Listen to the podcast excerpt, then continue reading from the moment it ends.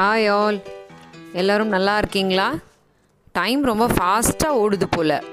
அதுக்குள்ளே அடுத்த ஃப்ரைடே வந்துருச்சு. அடுத்த டாப்பிக்கோட நான் உங்களோட வந்துட்டேன்.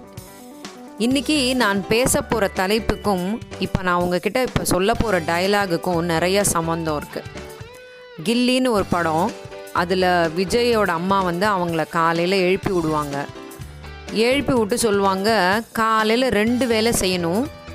ஒன்று சாமி கும்பிடணும். அது உனக்கு நல்லது. இன்னொன்று குளிக்கணும். அது உன்னை சுற்றி இருக்கிறவங்களுக்கு நல்லது அப்படின்னு சொல்லுவாங்க. ரொம்ப கரெக்டு தானே?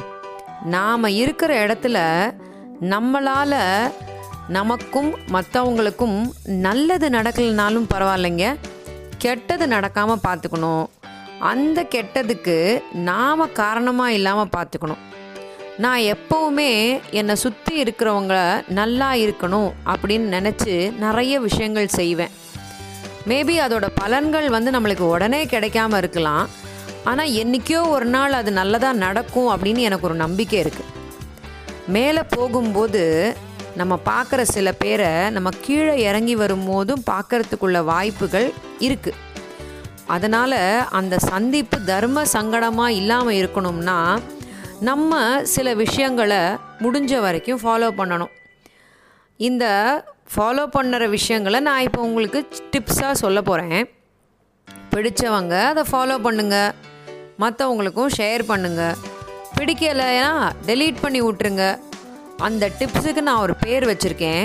அதுக்கு பேர் செல்ஃப் டிசிப்ளின் அதாவது சுய ஒழுக்கம். இது வந்து இப்போ நம்ம பசங்க கிட்ட கொஞ்சம் கம்மியாக இருக்கோ அப்படின்னு எனக்கு ஒரு ஃபீல் வருது. நம்ம சொல்லும் போது அவங்க செய்ய மாட்டாங்க. ஆனால் ஏதாவது ஒரு பிரச்சனைன்னு வரும்போது அதை தானாக ரியலைஸ் பண்ணி அதை செய்வாங்க. பட் அதுக்கு வந்து ரொம்ப டைம் எடுக்கும். அந்த ரியலைசேஷன் எப்போ அவங்களுக்கு வரப்போகுதோ நம்மளும் வெயிட் பண்ணுவோம். சரி இப்போ நான் அந்த டிப்ஸுக்கு போகலாமா ஃபஸ்ட்டு பாயிண்ட்டு என்னதுன்னா நம்ம தொடர்ச்சியாக ஒரு ரெண்டு முறைக்கு மேலே ஒருத்தருக்கு வந்து ஃபோன் செய்யக்கூடாது. அவங்க அப்படியும் ஃபோன் அட்டன் பண்ணலன்னா நம்ம நிறுத்திடணும். மேபி அவங்க ஏதாவது ஒரு முக்கியமான வேலையில் இருக்கலாம். இல்லை அவங்க அந்த ஃபோன் அட்டன் பண்ண முடியாத ஒரு சூழ்நிலையில் இருக்கலாம். கண்டிப்பாக அவங்க மறுபடியும் நம்மளுக்கு கால் பண்ணுவாங்க. திரும்பி தரேன் அப்படின்னு சொல்லி யாராவது உங்ககிட்ட கடனுக்கு காசு கேட்டாங்கன்னா அவங்க தருவாங்களா மாட்டாங்களாங்கிற ஒரு அரை மனசோடையே கொடுக்காதீங்க. முழு மனசோட கொடுத்தீங்கன்னா கண்டிப்பாக அது உங்களுக்கு வேறு விதமாக வந்து சேரும். உங்களோட நல்ல கேரக்டரும் அவங்களுக்கு புரியும் இல்லையா? இப்போ உங்கள் ஃப்ரெண்டோ இல்லை யாரோ ஹோட்டலுக்கு உங்களை சாப்பிட கூப்பிட்டுட்டு போகிறாங்கன்னா அவங்க ஆர்டர் பண்ணுங்கன்னு ஒரு ஃபார்மாலிட்டிக்கு உங்ககிட்ட சொல்லுவாங்க. நீங்கள் அந்த மெனு கார்டை எடுத்து அதில் இருக்கிற காஸ்ட்லியான ஐட்டமை வாங்கலான்னு தயவு செய்து யோசிக்காதீங்க.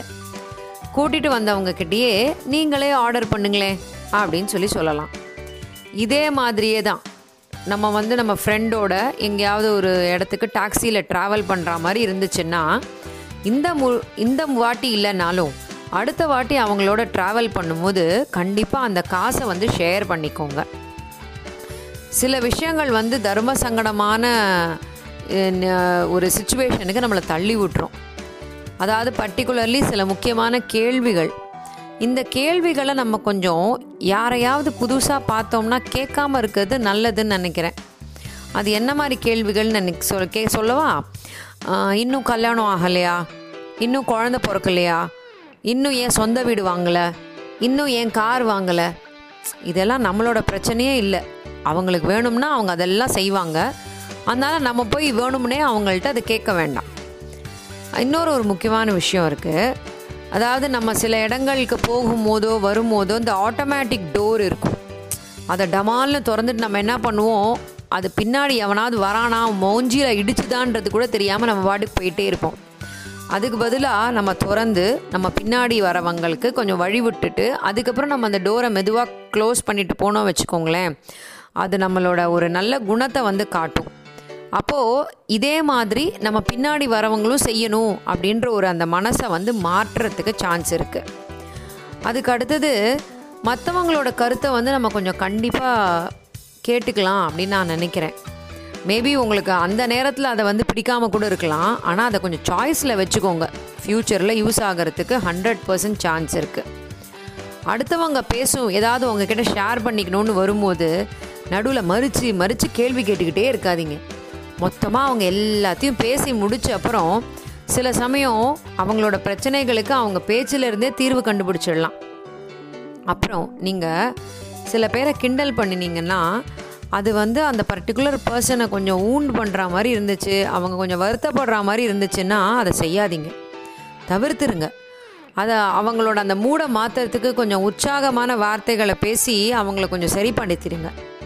அதுக்கப்புறம் யார் என்ன உதவி செஞ்சாலும் கண்டிப்பாக நன்றி சொல்லுங்கள் அது சின்ன குழந்தையாக இருந்தாலும் சரி ரொம்ப பெரியவங்களாக இருந்தாலும் சரி. அதுக்கு அடுத்தது யாரையாவது புகழ்ந்து பேசணும்னு நினச்சிங்கன்னா ஒரு ஜென்ரல் பப்ளிக் பொதுவான இடத்துல பேசுங்க. யாரையாவது குறை சொல்லணும்னு தோணுச்சுன்னா தனியாக அவங்களோட பேசும்போது குறைய சொல்லுங்கள் நீங்கள் ரொம்ப பெரிய ஆளுன்னு காட்டணும்னோ நீங்கள் ரொம்ப பர்ஃபெக்ட்டுன்னு காட்டணும்னோ மற்றவங்களோட குறைகளை வந்து எல்லாரும் முன்னாடியும் பேசி அந்த இடத்தையே வந்து கொஞ்சம் தர்ம சங்கடமான நிலைமைக்கு ஆளாக்கிடாதீங்க. அதுக்கடுத்தது த பாடி ஷேமிங் அதாவது குண்டா இருக்கிறவங்கள ஏன் குண்டா இருக்க கருப்பாக இருக்கிறவங்கள ஏன் கருப்பாக இருக்க ஏன் முடி உனக்கு கம்மியாக இருக்குது ஏன் கண்ணாடி போட்டிருக்க? இந்த மாதிரிலாம் யாரையும் கிண்டல் பண்ணாதீங்க. ஒருவேளை இந்த குண்டா இருக்கிறவங்களோ இல்லை இந்த கருப்பாக இருக்கிறவங்களோ உங்ககிட்ட அதை மாற்றத்துக்கு ஏதாவது அட்வைஸ் கேட்டாலே ஒழிய நீங்கள் போய் அவங்களுக்கு சொல்லாதீங்க. நீ போய் இந்த டாக்டரை பாரு நீ போய் அந்த டாக்டரை பாரு நீ போய் அந்த ஜிம்முக்கு போய் ஸ்லிம் ஆக இந்த மாதிரிலாம் அட்வைஸ் கண்டிப்பாக கொடுக்காதீங்க. அதுக்கடுத்தது இந்த மொபைல் ஃபோனில் தான் வந்து பாதி பேரோட ரகசியங்கள் இருக்குது ஸோ யாராவது ஒருத்தர் சில சமயம் ஆக்சிடெண்ட்டாக ஏதோ ஒரு ஃபோட்டோ அவங்களோட கேலரியில் காமிக்கணும்னு உங்ககிட்ட ஃபோனை கொடுத்தாங்கன்னா நம்மளுக்கு அந்த க்யூரியாசிட்டி வரும்ல. அடுத்த ஃபோட்டோ என்ன இருக்குது முன்னாடி ஃபோட்டோ என்ன இருக்குது மேலே என்ன இருக்குது கீழே என்ன இருக்குதுன்னு இந்த ஸ்வைப் பண்ணுறது அப்புறம் வந்துட்டு இந்த ஸ்க்ரோல் பண்ணுறது இந்த வேலையெல்லாம் பண்ணுவோம். அதெல்லாம் செய்யாதீங்க. அது வந்து நம்மளோட டிசிப்ளினை வந்து கொஞ்சம் பாதிக்கும். அதுக்கு அடுத்தது யாராவது டாக்டர் அப்பாயின்மெண்ட் இருக்குது நான் உடனே போகணும். டாக்டரை பார்க்கணும் அந்த மாதிரி ஏதாவது உங்ககிட்ட ஷேர் பண்ணிக்கிட்டாங்கன்னா உனக்கு என்ன வியாதி? எதுக்கு டாக்டர்கிட்ட போகிற இந்த டாக்டர் கிட்ட ஏன் போகிற இந்த மாதிரி சஜஷன்லாம் கொடுக்காதீங்க. அவங்களுக்கு உங்கள் சஜஷனோ உங்கள் அட்வைஸோ தேவைப்பட்டால் கண்டிப்பாக உங்ககிட்ட வந்து கேட்பாங்க. அதுக்கு அடுத்தது அறிவுரை அப்படின்றது ரொம்ப ஃப்ரீயாக கிடைக்கும். அதை வந்து யாராவது கேட்டாலே தவிர நீங்கள் கொடுக்கக்கூடாது. நான் முன்னாடி சொன்ன பாயிண்ட்டும் இந்த பாயிண்ட்டும் ஒன்று தான் அதே மாதிரி நீண்ட நாட்களுக்கு பிறகு யாரையாவது நீங்கள் சந்திக்கிறீங்க அப்படிங்கிற மாதிரி இருந்துச்சுன்னா அவங்கக்கிட்ட உன் வயசு என்ன? நீ எங்கே வேலை பார்க்குற? எவ்வளோ சம்பாதிக்கிற? இந்த மாதிரிலாம் கேட்காதீங்க.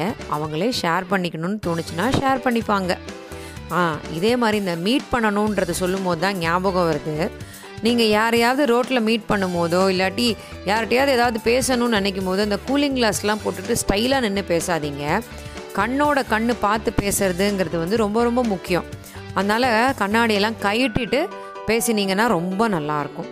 அதுக்கு அடுத்தது யார்கிட்டாவது ஏதாவது தனிப்பட்ட பிரச்சனைகள் இருந்துச்சுன்னா அவங்கள அவங்கள வந்து நீங்கள் பார்க்கணுன்னு சொல்லி உங்களுக்கு தோணுச்சுன்னா நீங்கள் வந்து தனியாக போய் அவங்களோட பிரச்சனைகளை தீர்த்து வைக்க முடியுமான்னு பாருங்கள் நீங்கள் போய் நான் ஹெல்ப் பண்ணுறேன் நான் ஹெல்ப் பண்ணுறேன்னு முன்னாடி போய் நின்றுட்டு நோஸ்கட் வாங்கிட்டு வரக்கூடாது. இதெல்லாம் வந்து நம்மளோட செல்ஃப் டிசிப்ளின் அதாவது நாம் எப்படி இருக்கணும் நம்ம இப்படி இருந்தோம்னா நம்மளை சுற்றி இருக்கிறவங்களோட நிலைமையும் எப்படி மாறும் அப்படின்றதுக்கு ஏன் நம்மளாக ஒரு எக்ஸாம்பிளாக எப்போவுமே இருக்கக்கூடாது?